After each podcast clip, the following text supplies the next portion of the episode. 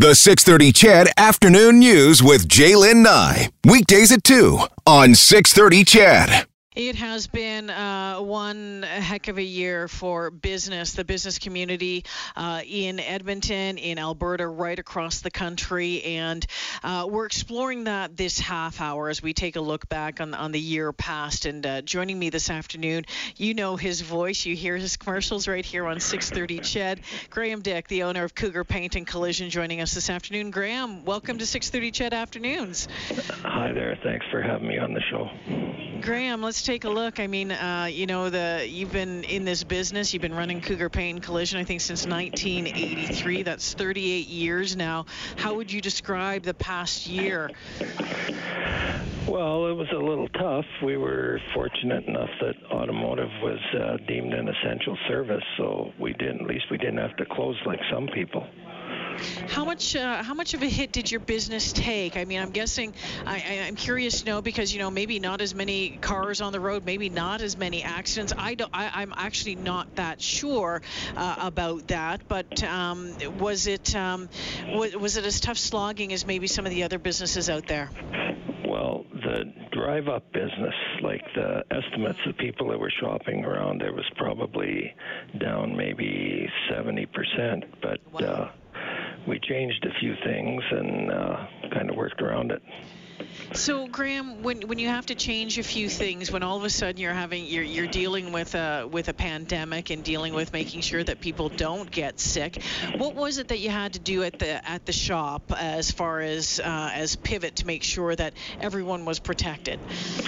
Well, in the front uh, in the front office, besides all the social distance and six feet apart, we had uh, you know sanitized dispensers all over uh, plexiglass between the customers and uh, estimators and the receptionists, and signs all over saying to uh, practice the social distancing and cleansing hands and all that kind of stuff.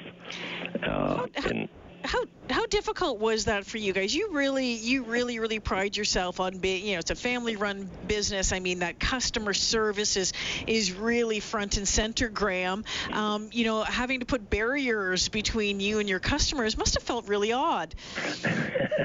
yeah, it's, it was uh, it wasn't real personal, that's for sure. looking ahead to to well, what did you learn? What did you learn about business? You've been in business for a long time. What did you learn about about business and the business community in Edmonton over the past year? Well, what we uh, what we sort of learned was to maybe try and go the extra mile to make things better for the customers. So, you know, we started to sanitize all the cars. We picked up a lot of customers' cars. We delivered a lot of customers' cars. We went to their houses to do estimates.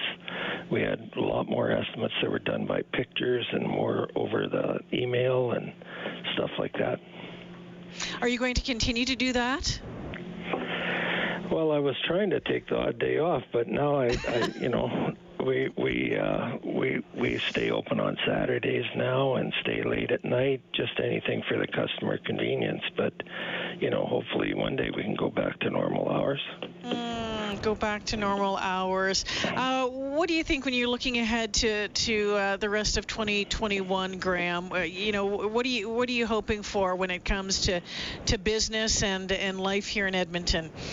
Well, we'd like to go back to having sort of a healthy backlog of uh, of uh, cars to be booked in, and uh, what we've had to do is uh, you know change it a little bit, but uh, hopefully it can get back to uh, more insurance stuff and uh, more people on the road and everything go back to every the way the way uh, you know the way it used to be. I mean, we've already seen all the oil booms and the recessions and hailstorms and construction in front of the shop, tornadoes and pandemics, and we'll just keep slugging away.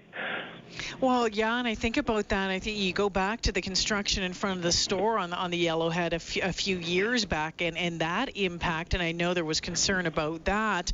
I mean, it's just been a, it's been a, a series of hits over the past few years for your location, hasn't it? Yeah, we lost all our all our parking out front. You know, not that that's a sore spot with me, but whatever. Yeah. yeah, yeah, but you continue to adapt, you continue to change, and uh, and uh, and hopefully continue to succeed. Graham, thanks for joining me this afternoon. Uh, continued uh, success or better success over over the coming year. Thank you so much. Thanks a lot. Yeah, you take it easy. Graham Dick, the owner of Cougar Paint and Collision, uh, this year in business thus far, was it since 1980, 1983.